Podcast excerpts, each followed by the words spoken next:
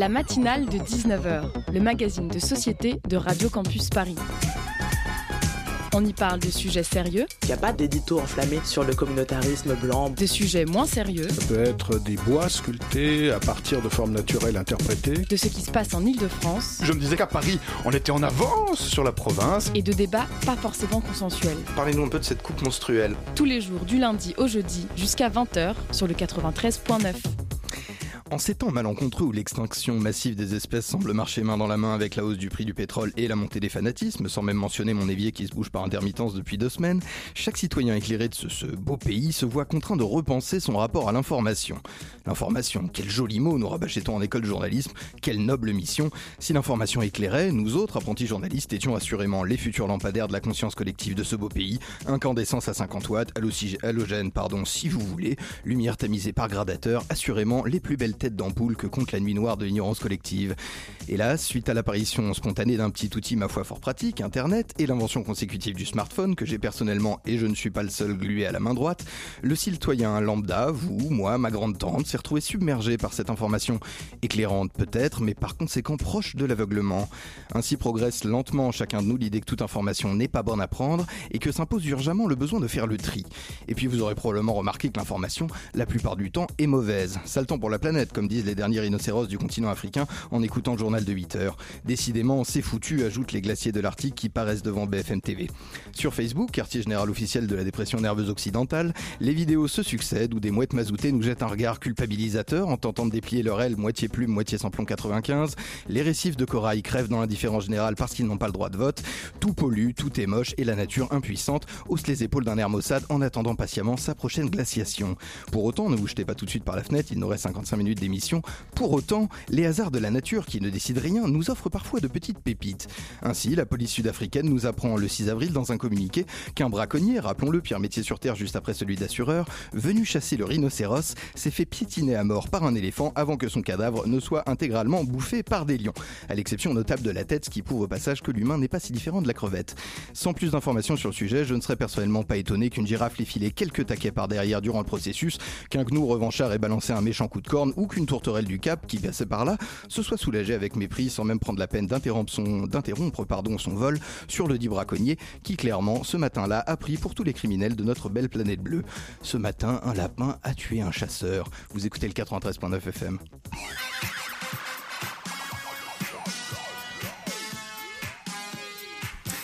Au programme de cette matinale de dix-neuf heures, la recherche du bonheur, en voilà un sujet concernant le bonheur, par quoi, pourquoi faire. La matinale de dix-neuf heures reçoit Angelo Follet, un homme aux multiples métiers, artiste, directeur artistique, coach, thérapeute et j'en passe. Il donne le trois mai une conférence sur la détoxitude. Le bonheur passerait-il par les néologismes et les emplois multiples? On en parle, entre autres questions, dans quelques instants.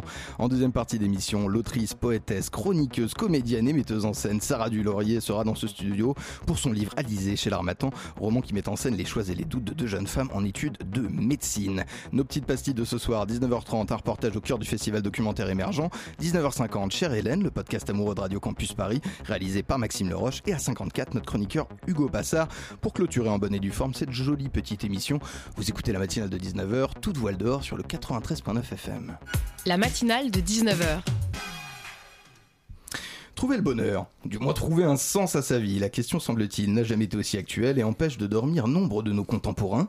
Le trois mai prochain, dans le cadre du Maïf Social Club trente-sept rue de Turenne, dans le troisième arrondissement de Paris, euh, Angelo Follet, notre invité de ce soir, animera une conférence sur le concept de la détoxitude, il va falloir m'expliquer ça, ainsi que votre parcours pour le moins varié, de la, de la direction artistique musicale, alors je cite Christine and the Queens, on a Grand Corps Malade, Eddie de Pretto, plus récemment Alice on the Roof et Alice et moi, vous semblez vous spécialiser dans les Alice avec l'âge, tout ça, tout ça pour arriver au coaching en bien-être. Bonsoir Angelo Follet, bienvenue Bonsoir. À la table de cette matinale.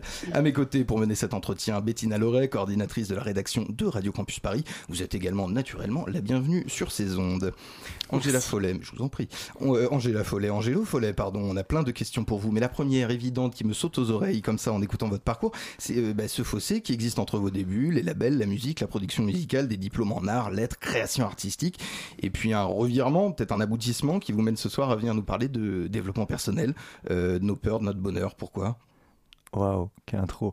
euh... Elle ne faisait que quatre heures trente. Non, en fait, ce qui m'intéressait, ce qui m'a toujours intéressé finalement dans l'étude artistique, c'était pas tant l'œuvre, mais euh, l'artiste. Et euh, comprendre euh, ce qui se passe dans la tête d'un artiste m'a beaucoup plus intéressé finalement qu'analyser les œuvres qu'il avait produites ou qu'elle avait produites. Euh, donc en analysant finalement la psychologie de l'artiste, je me suis de plus en plus intéressé à la psychologie tout court. Et euh, je crois que la peur, euh, euh, l'épanouissement et voilà, la créativité sont des thèmes qui me parlent beaucoup et qui m'ont été inspirés par mes relations avec ces artistes. Alors le, le cycle auquel vous participerez le trois mai prochain s'appelle « Détoxitude ». Euh, de quoi faudrait-il que l'on se désintoxique le plus urgemment ? euh, De mon point de vue, c'est la quête. C'est quoi le problème avec la quête du bonheur euh, telle qu'elle est présentée aujourd'hui ?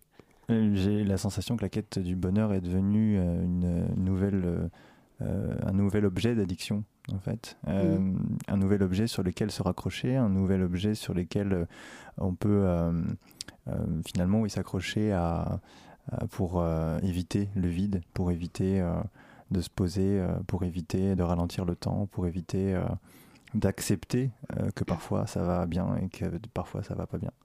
Donc euh, c'est, c'est un peu ça euh, la, l'originalité de votre conception euh, euh, du bonheur. Euh, du coup vous êtes un peu euh, euh, face à toute une littérature et un business euh, qui, euh, qui a émergé récemment autour de cette question du bonheur. On voit fleurir de nombreux ouvrages, des comptes YouTube qui sont dédiés à cette question, qui nous expliquent en trois minutes comment être heureux. Euh, donc l'acceptation du vide. C'est, euh, c'est ça le, le, l'originalité de votre approche ? Je ne dirais pas que c'est l'acceptation du vide, c'est euh, le vide et le plein, c'est-à-dire que finalement c'est accepter la vie telle qu'on la vit, euh, sans, sans avoir à chercher à avoir de contrôle dessus. De mon point de vue, le développement personnel et la quête du bonheur sont encore une autre façon de chercher à contrôler la vie. Qu'est-ce que vous en faites justement de euh, cette injonction au bonheur euh, qui est euh, effectivement en couverture de tous les magazines d'été, euh, qui nous oblige à tout de suite aller chercher le, le bien-être, l'épanouissement? Pour vous, c'est absolument pas une voie. On peut pas euh, se, se plier à ces injonctions-là. De mon point de vue, ça reste... Euh... C'est comme, c'est comme, c'est comme ce qu'on peut dire par exemple d'Instagram ou des réseaux sociaux, c'est-à-dire que ça nous donne une certaine image euh, du bonheur, de, de l'épanouissement, de la beauté, euh, de, du, de la bonne santé, de la bonne hygiène, de, de, des belles vacances, euh, de la bonne nourriture, euh, ce qui est un seul côté de la vie finalement, puisqu'on sait bien que c'est, c'est pas aussi simple que ça. Euh, et finalement, le, le, pour moi, le... le, le Le développement du développement personnel et tout ce qui se passe autour et la quête effectivement du bonheur qui devient une injonction, euh, c'est exactement la même chose en fait. C'est comme, c'est comme les réseaux sociaux qui nous poussent finalement à euh, chercher quelque chose qui ferait, finalement ne serait pas nous.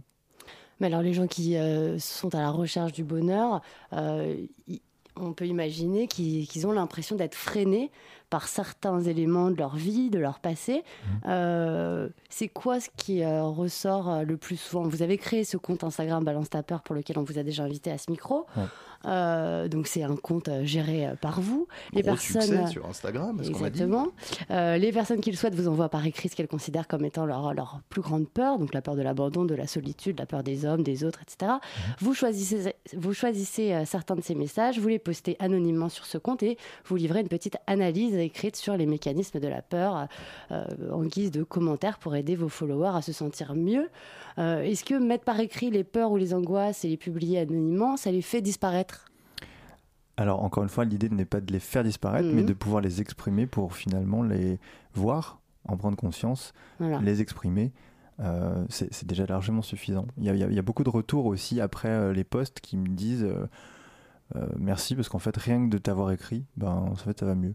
Donc euh, mon but n'est pas qu'ils, qu'ils aillent mieux en fait, c'est simplement que de leur laisser un espace d'expression euh, mmh. pour pouvoir prendre la responsabilité de ce qu'on ressent et de ce qu'on en fait. Un peu comme vous faites ça. Avec les artistes. Exactement, je, c'est pas à moi de mmh. dire aux artistes ce qu'ils doivent faire, quelle direction artistique ils doivent prendre ou quels sons ils doivent utiliser. En revanche, je peux avoir effectivement un certain recul mmh. pour les amener à prendre conscience de ce qu'ils sont en train de faire. Alors c'est intéressant, vous avez justement une approche de la direction artistique qui du coup est mêlée un petit peu de ce développement personnel. L'idée c'est quoi ? Parce que les gens connaissent assez mal le boulot de réalisateur, de directeur artistique.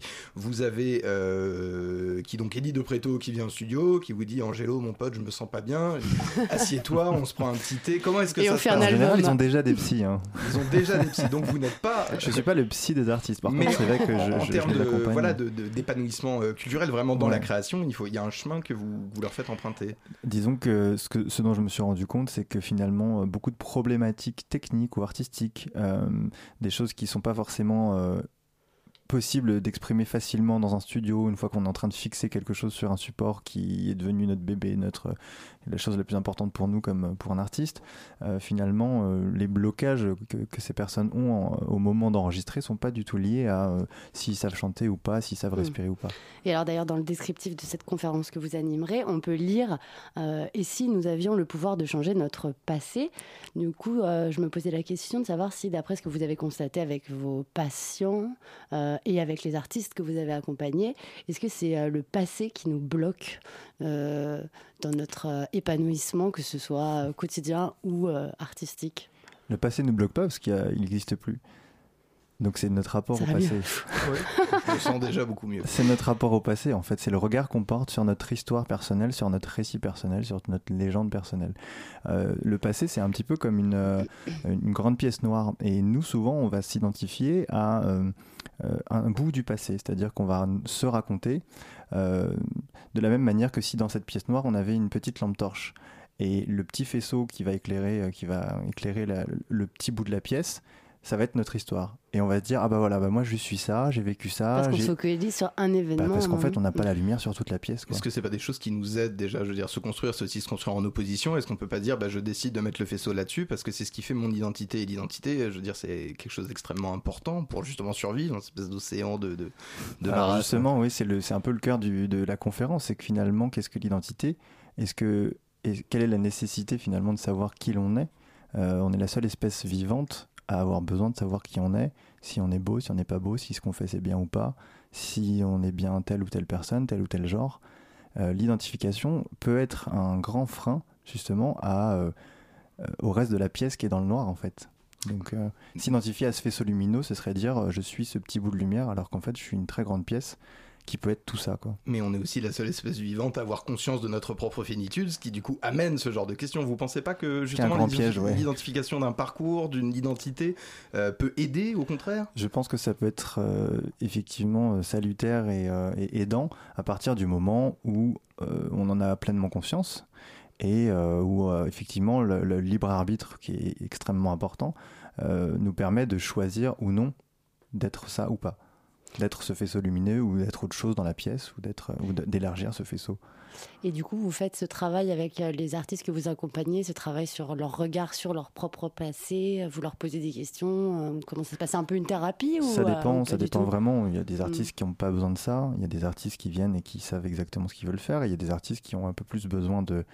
Euh, justement de mettre de la lumière sur pourquoi finalement ils ont choisi cette voie. Moi la première question mmh. que je pose aux artistes euh, que j'accompagne, c'est finalement pourquoi tu as choisi la musique pour t'exprimer. Il y a Qu'est-ce plein d'autres façons. Qu'est-ce qu'on vous répond?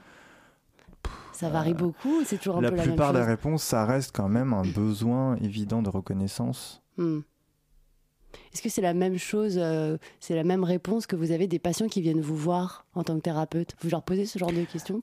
Vous leur posez quoi comme première question? Ben, ce, que, ce que je remarque euh, la plupart du temps finalement, c'est que les personnes viennent pour euh, quelque chose, pour un sujet, pour une question. Mm. Et finalement, euh, au fur et à mesure de l'entretien, voire des séances, on se rend compte que c'est pas du tout ça qu'elles venaient chercher, mais bien autre chose, quoi. Donc en fait, c'est toujours, c'est ce qu'on dit, c'est toujours un processus, quoi. On cherche pas un résultat, on cherche juste à élargir le faisceau lumineux, si on parle de faisceau lumineux, ou en tout cas aller en plus en, plus en profondeur. Solitude et l'entorche ce soir avec Angelo Follet. Vous restez avec nous pour la deuxième partie de cet entretien à suivre. Tout de suite, c'est un morceau que vous avez produit, Alice et moi, je veux sortir avec un rappeur. Vous écoutez la matinale de dix-neuf heures.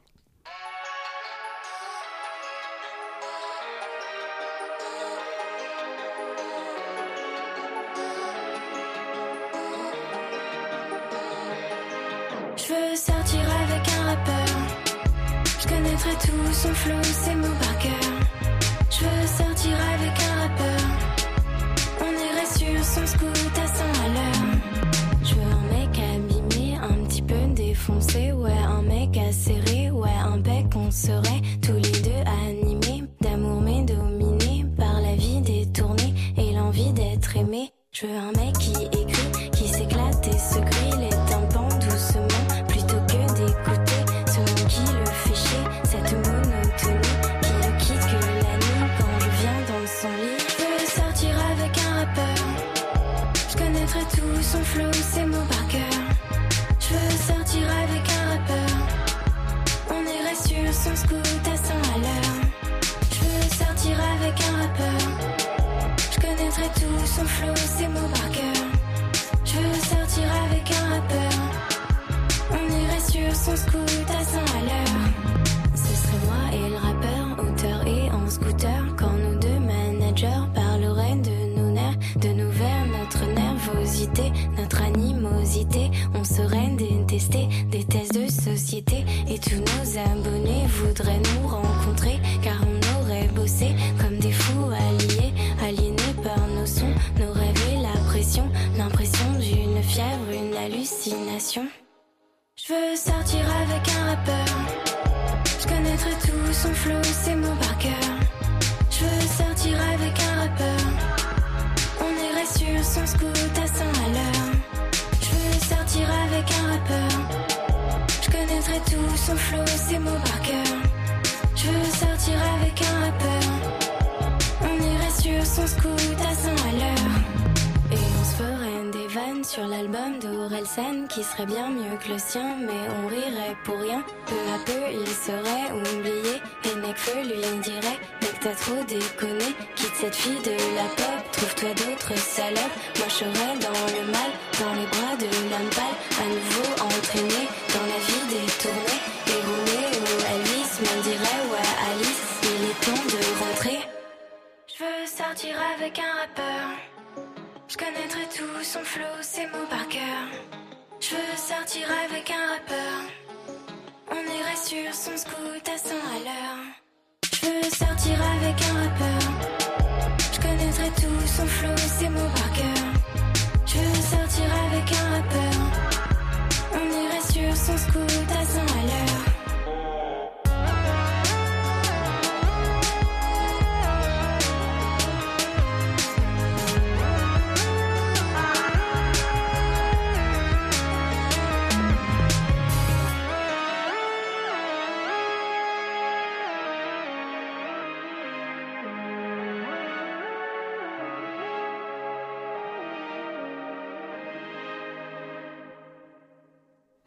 Alice et moi, à l'instant sur Radio Campus Paris, le titre « Je veux sortir avec un rappeur », c'est la matinale de dix-neuf heures. La matinale de dix-neuf heures sur Radio Campus Paris. L'accomplissement, vous m'avez entendu tousser, ça amène un peu de naturel à cette émission. L'accomplissement au programme de cette matinale de dix-neuf heures avec un homme aux passions nombreuses, Angelo Follet, pour sa conférence à venir le trois mai sur le concept de la détoxitude, un moyen de parfaire nos vies sans doute. Vous me confiez euh, hors antenne pendant la coupure musicale une petite anecdote que vous avez vécue avec justement cette Alice et moi qui relève en même temps de la musique et de la, de la thérapie entre guillemets. Oui, en fait, ce que je disais, c'est que la, euh, au moment d'enregistrer les voix, il y avait une, une petite difficulté pour elle d'avoir assez de souffle et de gérer sa respiration pour pouvoir faire, faire le morceau, chanter le morceau. Et c'était, il ne s'agissait pas de technique vocale ni de technique de respiration, mais bien de quelque chose de psychologique. Donc en fait, on s'est arrêté, on est allé boire une bière et on a discuté. Puis j'ai posé quelques questions et euh, finalement... Euh, Après avoir discuté, elle est revenue, elle a fait les voix et on a enregistré ce morceau. Est-ce que c'est pas simplement grâce à cette bière finalement ? Non, je plaisante. Peut-être. C'est, c'est la loi sur Radio Campus Paris. Ça n'est pas bien. La loi est vingt. Vous avez été formé, Angelo Follet, à la fois en médecine chinoise, en psychothérapie et en coaching, et vous accompagnez chaque personne dans, je cite, son intelligence émotionnelle pour mener une existence créative. Qu'est-ce que c'est l'intelligence émotionnelle et qu'est-ce que euh, qu'est-ce qu'elle permet selon vous ? L'intelligence émotionnelle, c'est euh, euh, déjà euh, apprendre à être connecté, à rester connecté à ce que, ce que l'on ressent, euh, pouvoir mettre des mots dessus, euh, pouvoir euh, effectivement euh, exprimer ses besoins par rapport à ce que l'on ressent, par rapport aux émotions que, que, qui nous traversent. Mmh. Euh, Est-ce que et... c'est pas un peu incompatible, pardon, avec euh, la, la société dans laquelle on, on vit ? Je sais pas, je vis dans, peut-être pas dans la même société, alors je crois que ça dépend du regard qu'on porte. Je vous dessus. laisse euh, continuer. euh, et l'intelligence émotionnelle, en fait, elle permet, de, elle permet de pouvoir identifier nos émotions, de savoir comment elles fonctionnent, savoir mmh. lesquelles on a du mal à exprimer, lesquelles on a plus de facilité à exprimer pour pouvoir justement équilibrer, euh, vivre pleinement toutes les émotions et euh, permettre euh, après à la personne de créer euh, à partir de ses émotions. Je vais me jouer un petit peu, je prends la parole, l'avocat du, euh, l'avocat du diable, entre guillemets, en tout cas de la vieille école. Ouais. Euh, vous, avez, vous êtes donc thérapeute, vous avez ouais. des patients à charge, c'est une responsabilité qui est lourde, qui ouais. est effective, parce que vous les emmenez sur euh, le chemin euh, bah, d'une réparation, euh, le chemin euh, peut-être du bonheur, enfin en tout cas d'un, d'un, d'un apaisement. Euh, quels sont vos diplômes? Et euh, surtout, moi, il y a quelque chose qui euh, m'interpelle, c'est euh, ce côté, justement, on en parlait en début d'émission, euh, de toutes les initiatives qui ont fleuri, de développement personnel, et cetera, dans lequel on a du mal à déceler le vrai du faux, et dans lequel il y a aussi pour beaucoup des parts de charlatans. Je ne vous traite pas de charlatans à l'antenne, mais qu'est-ce qui vous, euh, qu'est-ce qui vous met à l'écart de ce groupe-là et qu'est-ce qui vous singularise? euh, C'est euh, une démarche déjà euh, euh, qui est à part. euh, Alors c'est une longue question, donc je vais essayer de faire une mais longue je prenez réponse. Le temps. J'ai été formé à, à, plusieurs, à plusieurs endroits, à plusieurs niveaux, déjà en coaching de groupe. Euh, c'est-à-dire gérer euh, l'énergie d'un groupe en fonction de thèmes comme la peur, comme la euh, construction de l'identité, de la personnalité, comme euh, la gestion des conflits, comme l'intelligence relationnelle. Euh, y a eu beaucoup, beaucoup de modules qui, euh, qui ont été conçus par euh, un monsieur qui s'appelle Jacques Salomé, que je recommande de, de lire à tout le monde, euh, qui travaille beaucoup sur la communication, euh, la communication entre les êtres humains, hein, pas la communication d'entreprise. Euh, y a beaucoup de, j'ai fait beaucoup aussi d'analyse transactionnelle, euh, d'approches centrées sur la personne. Donc ça, c'est une thérapie humaniste qui a été conçue par un monsieur qui s'appelle Carl Rogers, euh, qui consiste euh, finalement à ne pas être didactique ou à ne pas être directif et à euh, faire confiance à ce que la personne, le client ou le patient amène en séance. Euh, la grande différence euh, qui euh, finalement... Euh, qui peut être présente dans mon discours en tout cas, euh, c'est surtout effectivement le, la, cette quête du bonheur qui devient encore une, une, une nouvelle identification de l'ego, de la construction de la personnalité. Euh, moi, mon travail n'est pas de rendre les gens heureux, de les aider à, de les aider à être heureux, mais de les aider à accepter, de les aider à accepter qui ils sont. Euh, et pour ça, il faut avoir un, une lampe torche qui éclaire assez Euh, la pièce pour se dire ah bah tiens effectivement ça c'est plus pratique, parce qu'une fois que tout ça est réglé, on n'a plus euh, de quête, on n'a plus à être en recherche, on peut simplement euh, vivre à, plus posément. Et je crois que quand plus... on se met à chercher quelque chose, on passe sa vie à chercher quelque chose quoi. Mm. Alors que parfois l'idée c'est d'accepter que tout, tout ce que tout ce dont on a besoin, tout ce dont on a besoin est déjà là. Et alors l'intelligence émotionnelle, pour y revenir juste euh, un petit instant, vous la mettez en lien avec la créativité. Oui. Euh, est-ce que la question du, du bien-être, du bonheur, de l'épanouissement est directement liée à la créativité pour vous? Je crois qu'il est impossible de ne pas créer, c'est-à-dire de ne pas choisir. Euh, pour moi, le choix, la créativité et donc l'intelligence émotionnelle vont de pair, euh, dans la mesure où nous créons en permanence. Mmh. Euh, donc de c'est manière, pas créatif de manière consci- mmh. consciente ou inconsciente. Comme nous choisissons en permanence, même quand nous ne choisissons pas, on choisit de ne pas choisir. Qu'est-ce qu'on crée alors euh, sans s'en rendre compte? Bah tout. Le, le, le, le regard que vous avez par exemple sur la société, vous le créez, c'est-à-dire qu'il n'y a que vous qui avez ce regard-là. Mm-hmm. Est-ce que vous êtes heureux, Angelo Follet? Apaisé tout du moins? Je suis assez tranquille. Vous êtes assez tranquille? Ouais. Alors on entend souvent que le développement personnel, c'est quelque chose d'un peu autocentré qui nous renferme sur nous-mêmes et qui tend un peu à nous rendre... Euh, nombriliste. Alors je ne sais pas si vous êtes d'accord, mais euh, vous écrivez en tout cas l'avenir du développement personnel et dans l'épanouissement collectif. Ouais. Euh, qu'est-ce que ça signifie ? euh, Ça signifie que la survie de l'espèce dépend réellement de, de, de l'épanouissement collectif, euh, dans la mesure où euh, se développer personnellement, euh, évidemment c'est une première étape. Je crois qu'on peut on peut pas aider euh, quelqu'un d'autre que soi-même. Mmh. euh, et, et, et euh, de mon point de vue, le, le, le développement personnel, la limite de, de, de ça, c'est que euh, finalement, chacun reste dans son coin, euh, avec ses propres, euh, ses propres tips, ses propres façons de vivre son, son petit bonheur. Euh, je crois qu'en fait, on est tous reliés et que l'idée est plutôt euh, euh, de garder cette collectivité et cette humanité euh, qui fait que justement, à travers l'autre, on se reconnaît et on peut évoluer. Merci à vous, Angelo Follet. Je le Merci. rappelle, vous étiez au micro de la matinale de dix-neuf heures. Vous avez un site, angelo follet point com, on peut vous y retrouver. Le, euh, l'Instagram, c'était les peurs, redites-moi. C'est Balance ta peur. Balance ta peur, vous pouvez le retrouver sur Instagram. Je le rappelle, votre conférence, elle se tiendra le trois mai dans le cadre du Maïf Social Club au trente-sept rue de Turenne, Paris troisième. L'entrée est, gratu- l'entrée est gratuite ? Oui. Parfait, il reste des places, précipitez-vous. Un grand merci à vous. Dans quelques merci. minutes, place au reportage, mais d'abord Charlotte Fueur avec un titre euh, qui donne envie de regarder par le trou de la serrure. Voyeur, vous écoutez le quatre-vingt-treize neuf F M.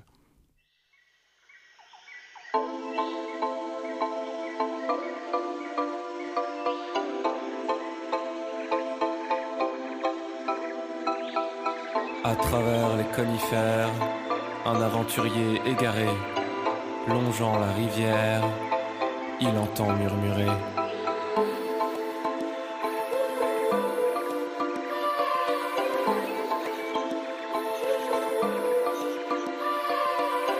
Le balai des feuillages offre des formes dénudées. Je ne saurais être sage, j'ignore le danger.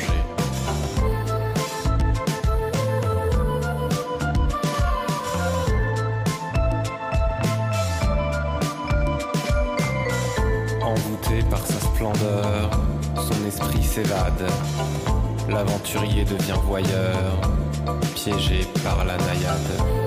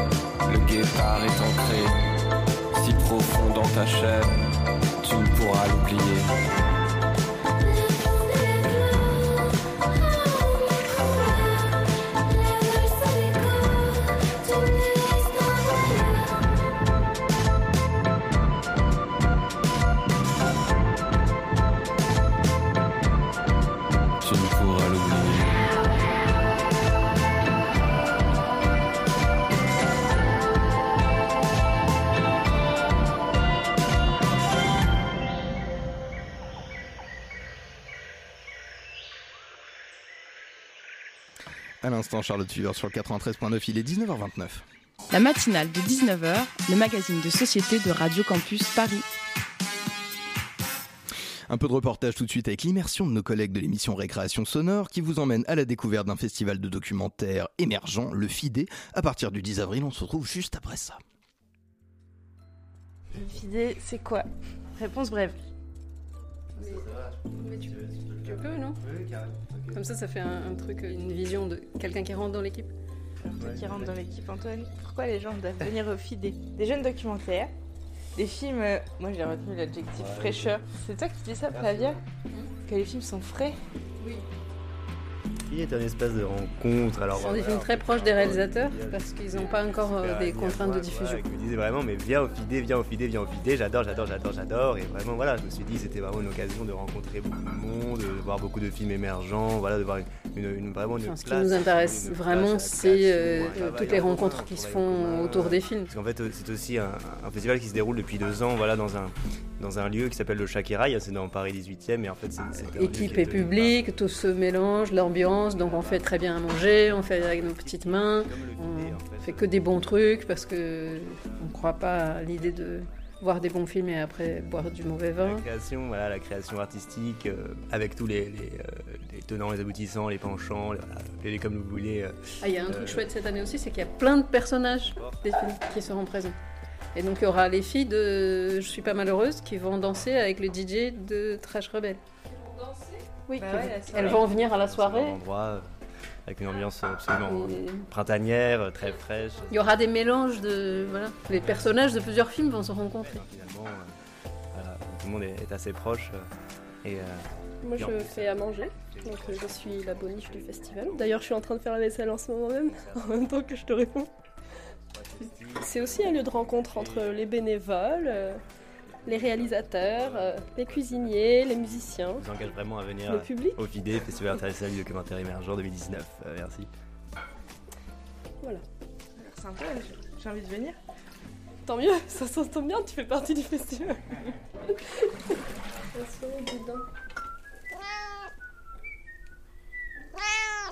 Le FIDÉ, Festival International du Documentaire Émergent, c'est du dix au quatorze avril au Chakirai, Paris dix-huitième. Le FIDÉ est un festival non compétitif qui présente des films de jeunes réalisateurs et réalisatrices sélectionnés par une équipe bénévole, majoritairement étudiante. Ask yourself, what do you not know? Cette année, trente-neuf courts et moyens-métrages seront projetés. Ask yourself what you did not want to see. Il y aura aussi une expo photo Urgence et résistance des peuples autochtones. Ask yourself what you forgot.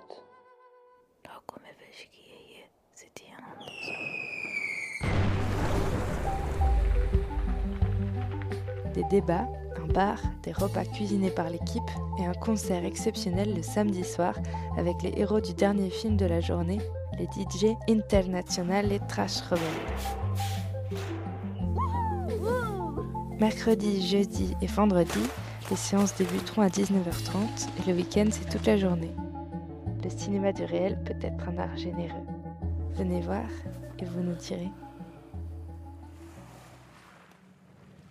Le FIDÉ, donc du dix au quatorze avril au Chakirai, soixante-douze rue Riquet dans le dix-huitième arrondissement. Figurez-vous que je connais très bien l'endroit pour avoir vécu juste au-dessus de ces anciens bâtiments de la S N C F, aujourd'hui reconvertis en squat créatif et populaire. Allez-y et pensez à moi. Toutes les infos sont sur leur page Facebook ou le site internet f i d e point festivaldoc point com. Vous écoutez la matinale de dix-neuf heures. Félicitations, passons à quelque chose de différent. Nos pauses café étaient souvent l'occasion pour Alizée d'habiter les petites histoires que ses inquiétudes invitaient au bord de nos tasses. Sais-tu seulement combien de femmes ont été rendues malades avant que le dosage précis de la première pilule soit trouvé ? Aucune idée. Ce cher docteur Pincus a réussi à libérer les femmes du joug de la maternité après des milliers d'essais. Un être émancipé vaut mille essais, Agathe. Le plus important, c'est que nous soyons libres maintenant. Libres de coucher avec qui nous voulons. Libre de ne pas être mère. Oui, nous sommes libres. Libre de rester avec quelqu'un qu'on n'aime plus, depuis longtemps également, dis-je en voyant apparaître le prénom Vladislav sur l'écran du téléphone. Ligne rouge, Agathe, n'avance pas plus. Elle chercha ses cigarettes dans le fond de son sac et but rapidement quelques gorgées de café. On dirait une fiction France Culture avec la musique comme ça, c'est, c'est très joliment mise en onde avec euh, la complicité de Bettina Loret de la rédaction de Radio Campus Paris et euh, Solani de la communication. Un premier roman, vous l'aurez compris, à la table de cette matinale ce soir. Alizée, chez L'Harmattan, et son autrice Sarah Dulaurier. Deux amies donc qui se dévoilent au fil du livre, Alizée et Agathe, aux conceptions de la vie différente, sur le plan de l'amour, du désir, de l'engagement, et qui passent ensemble les quelques mois qui précèdent leurs examens. Sarah Dulaurier, bonsoir, vous êtes bon. La bienvenue. Bonsoir, merci beaucoup pour la lecture, c'était magnifique. Mais je vous en prie, ça doit être touchant effectivement de commencer ah, c'est avec, sublime, euh, avec c'est ça. Sublime, merci beaucoup.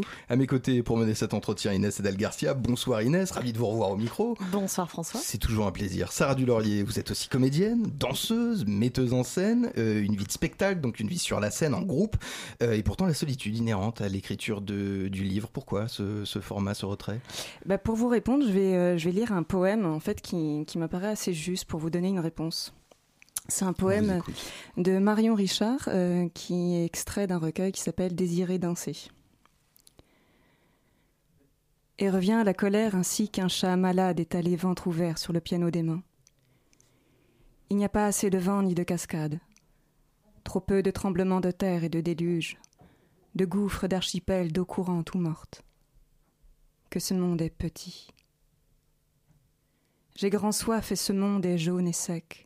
Petit, comme un poing tout fermé, et nous l'avons entier roulé dans notre poche, avec un vieux journal et trois billes bleues, cassées. Pitié que la secousse arrive. Marion Richard, vous pouvez me rappeler le nom des éditions, pour les intéressés? Aux éditions de Corlevour. Aux éditions de Corlevour, je ne sais pas du tout qui c'est, mais enfin je les embrasse dans le doute. Euh, ça, ah, ça... Dans le doute, vous embrassez, voyons. Dans le doute, j'embrasse, ça n'est jamais ah. perdu.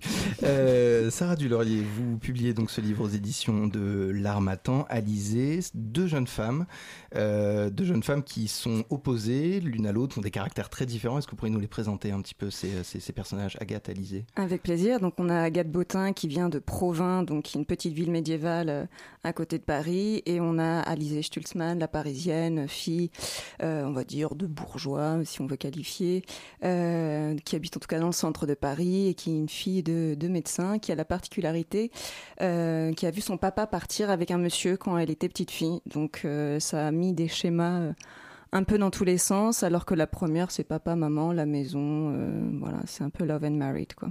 Inès. Alors, euh, euh, en effet, euh, vous contextualisez cette, euh, cette histoire euh, à un moment bien particulier. C'est euh, deux mille douze deux mille treize, au moment où on débat euh, du mariage pour tous. Euh, et je voudrais juste lire un, un petit extrait. Euh, Hugo Stultzmann n'avait alors de cesse de répéter que la société n'était pas prête pour l'éclosion qu'il vivait, révélant les élans qu'il avait jusqu'alors contenus dans la normalité d'un père de famille médecin catholique et sans histoire. Il entraînait sa fille dans l'aventure de sa conversion. Alors pourquoi avoir choisi euh, euh, ce, cette histoire, en tout cas cette trajectoire familiale dans laquelle s'inscrit ce, ce roman? Alors parce que j'ai été témoin d'une trajectoire comme celle-ci. Euh, et j'ai vu tout le bordel que ça pouvait mettre euh, quand euh, on aime d'abord une femme, euh, en tout cas qu'on mène une vie, euh, une vie hétérosexuelle avec une femme, qu'on fonde une famille, et que tout d'un coup l'amour de sa ri- vie arrive sous les aspects d'un homme, et que ça va pas se passer comme chacun le entend, avec euh, avec joie et bonheur. Et non, ça va craquer. Est-ce que toutes les histoires de chacun vont vont craquer? Et en fin de compte, ce qui était passionnant d'écrire ce roman, qui a très ethnographique en fin de compte, euh, qui est une forme de portrait pour moi des, de la vie des jeunes femmes d'aujourd'hui, euh, euh, qui ont du mal à se laisser aller à la vulnérabilité. En tout cas, moi, c'est la conclusion que je pose à la fois, tout à fois sur mon parcours à moi, sur celle que j'ai rencontrée. Que la chose la plus obscène, c'était de parler d'amour, c'était de parler de douceur, mais parler de, de une sexualité rude ou quelque chose de fort. C'était pas, il n'y avait pas de problème, on pouvait parler comme un charretier. Par contre, si on allait de nouveau vers des choses un peu plus vulnérables ou sensibles, c'était plus compliqué. Mais pour revenir à la trajectoire, en tout cas, euh, de... De, de, ce, de ce papa, euh, c'était une inspiration en tout cas euh, du, du réel directement, et de voir que bah, en fait, chacun vivait dans sa fiction amoureuse, et quand celle-ci éclate euh, à travers mmh. différents corps et dif- différentes injonctions qui existent, alors là c'est le bordel. Vous la présentez, Alizée, justement, euh, par euh, la compréhension de la narratrice euh, Agathe comme une petite fille perdue dans un conte de fées. Il y a, il y a, il y a quelque chose à dire des, des illusions peut-être dont se berce justement notre, euh, notre génération, et quelque chose qui est souvent brisé au seuil de l'âge adulte. Oui, tout à fait. Et c'est d'autant plus fort, en fait, que je pense que le, le, la narratrice aussi vit dans son illusion avec, euh, avec son gars. Il le dit. Une illusion de conformité. Exactement. Absolument. Et ils le disent, nous sommes des designers de probité. Donc, il y a une espèce de, comme ça, de retour sur soi aussi. On est tout à fait courant, au courant et conscient qu'on fait quelque chose qu'on nous a dit de faire. Et on se sent tout étriqué à l'intérieur de ça, quoi. Et je pense que le personnage de, du papa, en tout cas, quand je peux le regarder à distance ou en discuter, le réinventer sous une forme que lui aussi était tout étriqué dans tout ce qu'on lui demandait de faire. Donc à un moment donné, ben... Mmh. Alors c'est intéressant parce que donc cette jeune femme, Alizée, et puis sa, sa camarade Agathe, sont étudiantes en médecine, donc on est plongé dans un univers très biologique, euh, très très empirique, très euh, lié à la nature, euh, et en même temps on parle beaucoup de, de culture, de socialisation, de déterminisme. Alors voilà ce, ce hiatus, comment vous l'avez euh, conceptualisé d'une certaine façon, ouais. Voilà. Alors, en fait, je l'ai articulé. Alors, biologie, oui, il, il est. On, je parle de ça parce que j'ai fait une enquête du coup chez les jeunes médecins et leur parcours d'études pour voir euh, tout ce qu'ils devaient apprendre euh, avant de, de passer la, la sixième année. Mais en tout cas, c'était plus le rapport, en tout cas, au conditionnement par le prisme de la psychanalyse plutôt que du déterminisme social qui m'intéressait, même si effectivement il y a ça qui, qui peut émerger en creux. Mais euh, c'était surtout le rapport à la psychanalyse qu'a J S Stultzmann, justement, qui hésite avec la psychanalyse, euh, en tout cas, qui souhaite faire ça, se pose vraiment la question de quelle par quel tamis regarder le monde. Et en fin de compte, c'est aussi un roman sur par où on regarde le monde, quoi. Vous restez avec nous, Sarah Dulaurier. Tout de suite, Agar Agar, après Thiès Virgin. Vous écoutez la matinale de dix-neuf heures.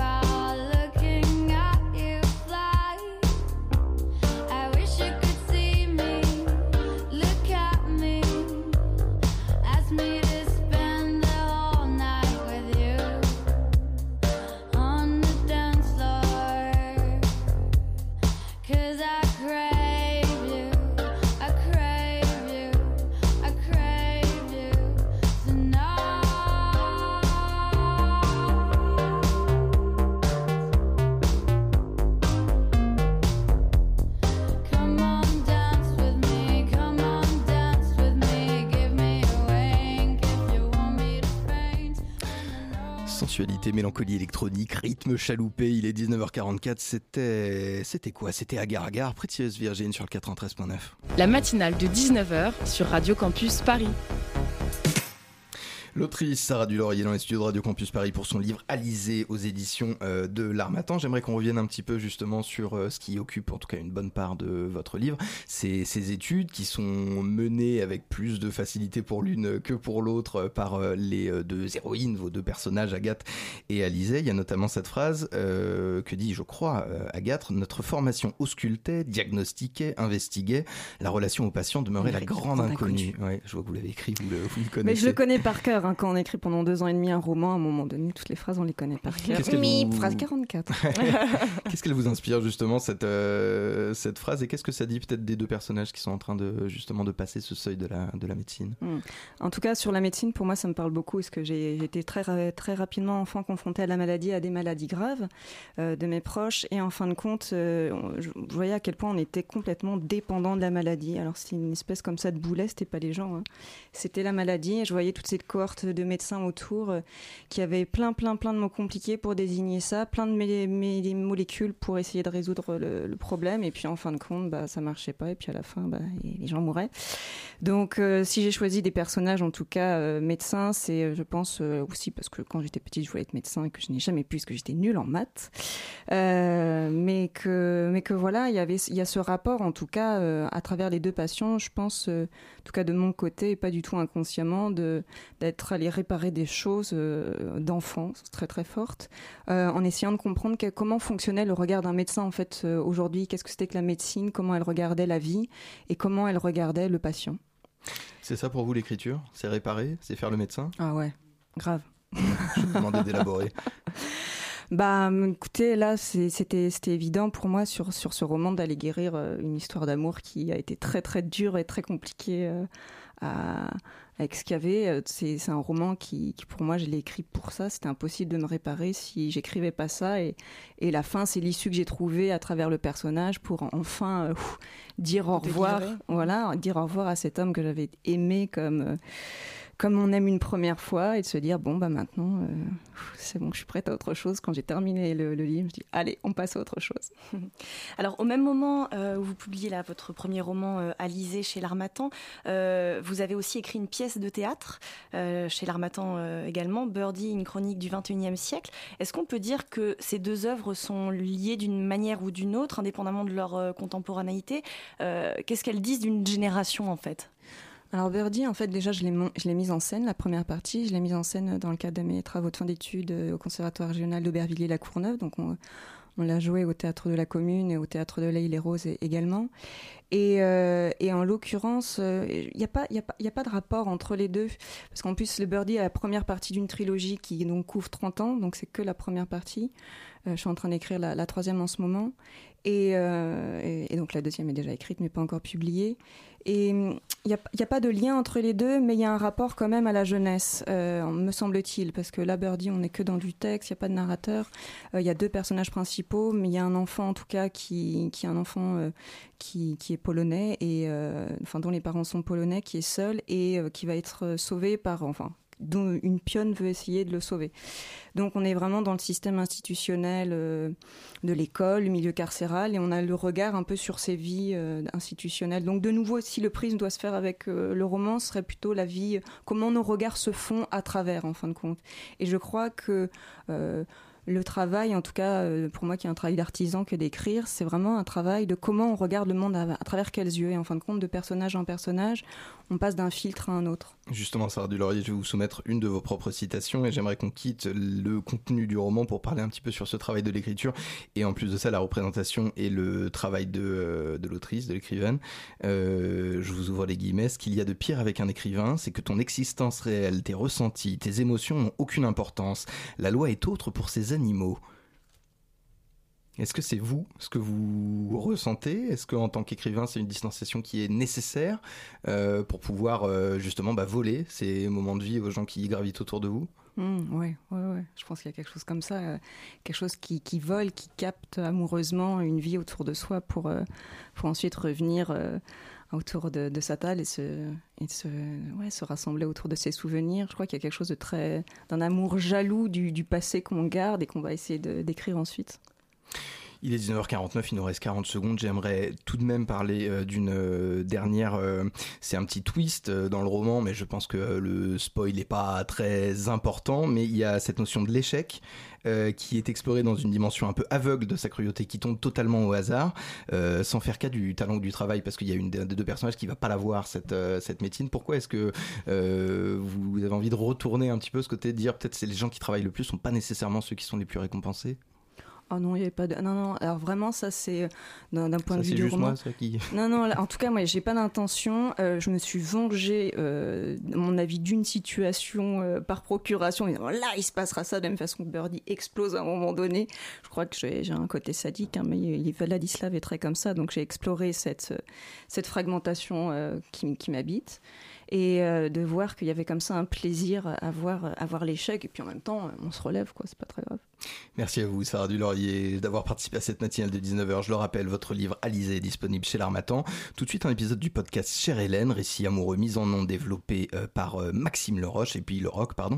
Et puis ce sera la chronique Hugo Passard. Vous écoutez le quatre-vingt-treize neuf. La matinale de dix-neuf heures, du lundi au jeudi jusqu'à vingt heures sur Radio Campus Paris.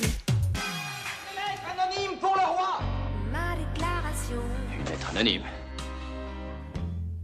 Ma petite pintade velue, à la ligne. Oh, ma pauvre chérie, avec ton écriture. Et vous, est-ce que vous regrettez certaines lettres que vous m'avez envoyées? Postscriptum, ne me cherchez pas, je suis introuvable. Alors, Hélène, quelle est votre décision? Ashley, lit, L deux E, tant, T A N. En trois mots, donc. Cher Ashley, quarante ans ont passé sans nouvelles de toi. J'étais petite fille à l'époque et tu étais comme un grand frère pour moi. J'ai essayé de te retrouver mais en vain. J'espère que ce message pourra t'atteindre où que tu sois. Signé Anne.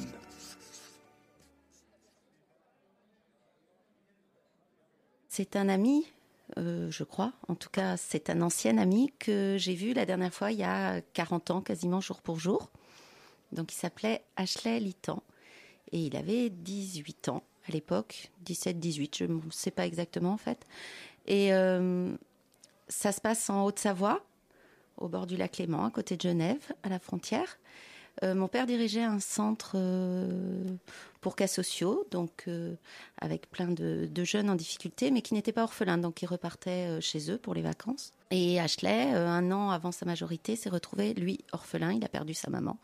Et afin qu'il puisse rester dans ce foyer où il vivait depuis longtemps, euh, mes parents ont pris la, la responsabilité de l'emmener avec euh, nous, en vacances ou en week-end, et cetera. C'est quelqu'un, euh, moi, qui me fascinait parce que peut-être une autre culture. Hein, il était euh, indonésien. Euh, il me racontait plein de choses sur son pays d'origine. Euh, et puis, il était euh, plus vieux que moi puisque j'avais euh, onze ans. Et euh, c'est quelqu'un que je considérais un peu comme un grand frère qui me, m'impressionnait, me fascinait. Voilà. Et puis, euh, peu de temps après, euh, je pense qu'il a eu effectivement ses dix-huit ans euh, dans cette période-là, à l'automne soixante-dix-sept. Nous, euh, bon, des, des contraintes professionnelles ont fait qu'on a dû partir de Haute-Savoie pour revenir dans l'Ouest. Et euh, il savait où on était puisqu'il était venu en vacances. On était chez mes grands-parents, donc dans la maison de mes grands-parents où il était venu en vacances avec nous. Et il nous a écrit pendant un moment en disant qu'il avait envie de garder le contact, qu'on était sa famille, et cetera. Mais il n'a jamais laissé d'adresse. Donc évidemment, on n'a jamais pu lui répondre. On a recherché. Mes parents recherchaient à l'époque. J'ai recherché depuis avec le développement des réseaux sociaux, d'Internet et tout, en espérant remettre une trace. De trouver une trace, et en fait je l'ai jamais retrouvée. Moi j'ai l'image d'un, d'un jeune qui n'a pas vingt ans en tête, et ben voilà, c'était il y a quarante ans, donc je me dis qu'il a plus, plus près de soixante ans, j'ai un peu de mal à, à visualiser, mais euh, ouais, je sais pas. Après il avait... Euh, C'était pas quelqu'un qui était dans la misère, hein. Il avait pas de famille sur place, mais euh, il, avait, il avait quand même de la famille, et... Euh, Je sais qu'il avait de la famille en Suisse, hein, puisqu'il venait le voir de temps en temps. Et euh, j'imagine que, voilà, c'est pas quelqu'un qui s'est retrouvé à la rue, c'est pas quelqu'un qui... Euh, je suis certaine, qui, enfin, je suis certaine, en tout cas, j'ai envie de l'être, qu'il a eu une, une vie sympa, et euh, voilà.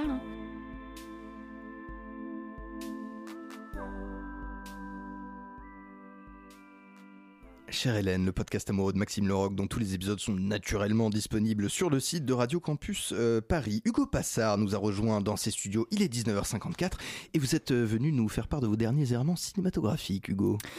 Samedi dernier, alors que la pluie tombait à grosses gouttes sur l'intégralité du département du Morbihan, je me suis retrouvé un petit peu par hasard et un petit peu parce qu'on m'y a invité aussi dans une salle obscure du Cinéville de Vannes, au milieu d'une petite trentaine de spectateurs. À l'affiche, Je veux du soleil de Gilles Perret et François Ruffin, mmh. à mi-chemin entre le documentaire et le road trip nuageux dans la campagne française. Sujet du film, le mouvement des Gilets jaunes. Leur vie, leur R S A ou leur SMIC, leurs villages dépeuplés ou leurs ronds-points animés, leur langage émaillé de fautes de français et l'accent du terroir. Mais dis donc, je trouve bien prétentieux, Hugo Passard, du haut de votre parisianisme bien pensant, là. Alors, outre le fait que je ne sois pas parisien mais lyonnais, vous me direz, ça change pas grand-chose. Vous avez bien raison, j'ai l'air condescendant. Mais le problème, c'est un peu que c'est précisément ça qu'on nous montre dans le film. Une équation gilet jaune égale miséreux, égale débile qui ne savent pas aligner trois mots de français correctement. Et c'est peut-être ça le, le pire, d'ailleurs. Quelles qu'aient été les intentions des deux réalisateurs, on a bien l'impression que la misère sociale est forcément synonyme de débilité et de beaufrie. Et c'est bien dommage, non seulement parce que c'est une image fort tronquée de la réalité, mais aussi et surtout parce que ça apporte de l'eau au moulin de ceux qui veulent faire croire que les gilets jaunes sont un mouvement d'abrutis, qui ferait mieux de se taire et de retourner travailler pendant que les gens sérieux de la bourgeoisie s'occupent de gérer les affaires de l'État. Alors qu'il avait ou aurait pu avoir l'ambition d'apporter enfin une image différente d'un mouvement social dont les médias dominants ont pour la plupart donné une image bien sombre, nous voilà confrontés à une caricature un peu facile destinée à faire pleurer dans les chaumières. Ah pardon, on est en train de mettre un petit son, mais ça n'est pas du tout le bon son, qu'ils vont couper ce son. Mais enfin, qui dirige cette émission ? Sachez que la faute m'en revient entièrement, je vous fais donc professionnellement votre petite relance. Mais est-ce que vous aussi, vous ne seriez pas en train de vous livrer un peu à la caricature, Hugo Passard ? un peu, François, mais euh, il faut bien l'avouer. Donc, rétablissons un petit peu les choses quand même. Ce film, donc, à défaut d'être vraiment politique, on entreaperçoit à peine les revendications des Gilets jaunes, moins d'impôts, le référendum d'initiative citoyenne, mais ça ne, va, ça ne va pas plus loin. Et c'est malheureux. Ce film, donc, aura au moins le mérite de redonner un peu de poésie à un moment qui en manque cruellement. Les réalisateurs n'ont d'ailleurs pas lésiné sur la musique. Douce France revient régulièrement, version Charles Trenet, bien sûr, mais aussi, et vous l'avez à peine entendu, version Rachita et Carte de Séjour. C'est très dansant.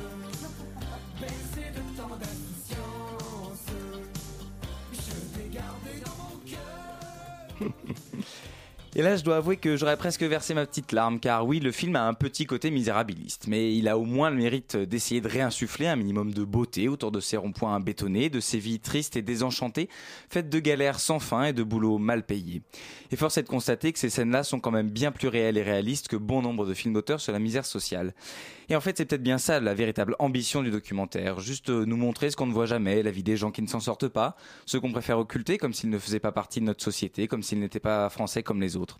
Alors oui, on aurait pu se passer de quelques-unes des scènes larmoyantes qui nous ont été données à voir, mais au moins on aura été plongé, le temps d'une petite heure et demie, dans ce qui ressemble de plus en plus à un univers parallèle, déconnecté, où la poste a fermé, où le train ne s'arrête plus, où les commerces ont disparu et où le béton a tout recouvert. Ce film, malgré ses défauts, nous fait réfléchir et nous ouvre les yeux, nous autres, qui nous sommes presque embourgeoisés, sur la réalité de ce qu'est notre société et sur ce qu'elle risque de devenir si jamais on s'obstine à ne pas écouter ce qui nous interpelle. Vous aussi, alors, faites comme Emmanuel Macron, ne cédez rien aux cyniques qui vous diront que les pauvres ne pigent rien à la démocratie, ni aux extrêmes qui voient en François Ruffin un affreux bolchevique sanguinaire, et prenez ce film pour ce qu'il est, une photo certes un peu retouchée, mais avec sa part de vérité. Merci à vous, Hugo Passard. Belle chronique dont vous vous acquittez avec brio, euh, malgré euh, mes sottises. Merci. À l'antenne, bien sûr. La matinale de dix-neuf heures touche à sa fin. Hélas, trente-six fois hélas, l'heure idéale pour adresser de bien chaleureux remerciements à tous ceux qui la font vivre du lundi au jeudi. Bettina Loret, rédactrice en chef et intervieweuse d'Un Soir, aujourd'hui. Aujourd'hui, tout comme Inès Edel Garcia, notre chroniqueur Hugo Passard et les longs doigts agiles de Philippe Fischer aux manettes de la réalisation ce soir. Tout de suite sur Radio Campus Paris, la demi-heure ou la définition du rire jaune finalement. Mon cher Pitoum, quelle joie de vous passer le micro, quel rêve détruisez-vous aujourd'hui ?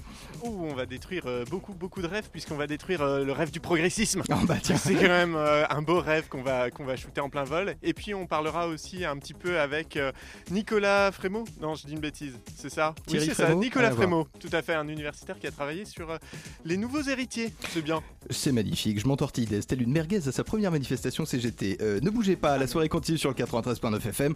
Quant à nous, c'est terminé. Adios, compañeros, c'était la matinale.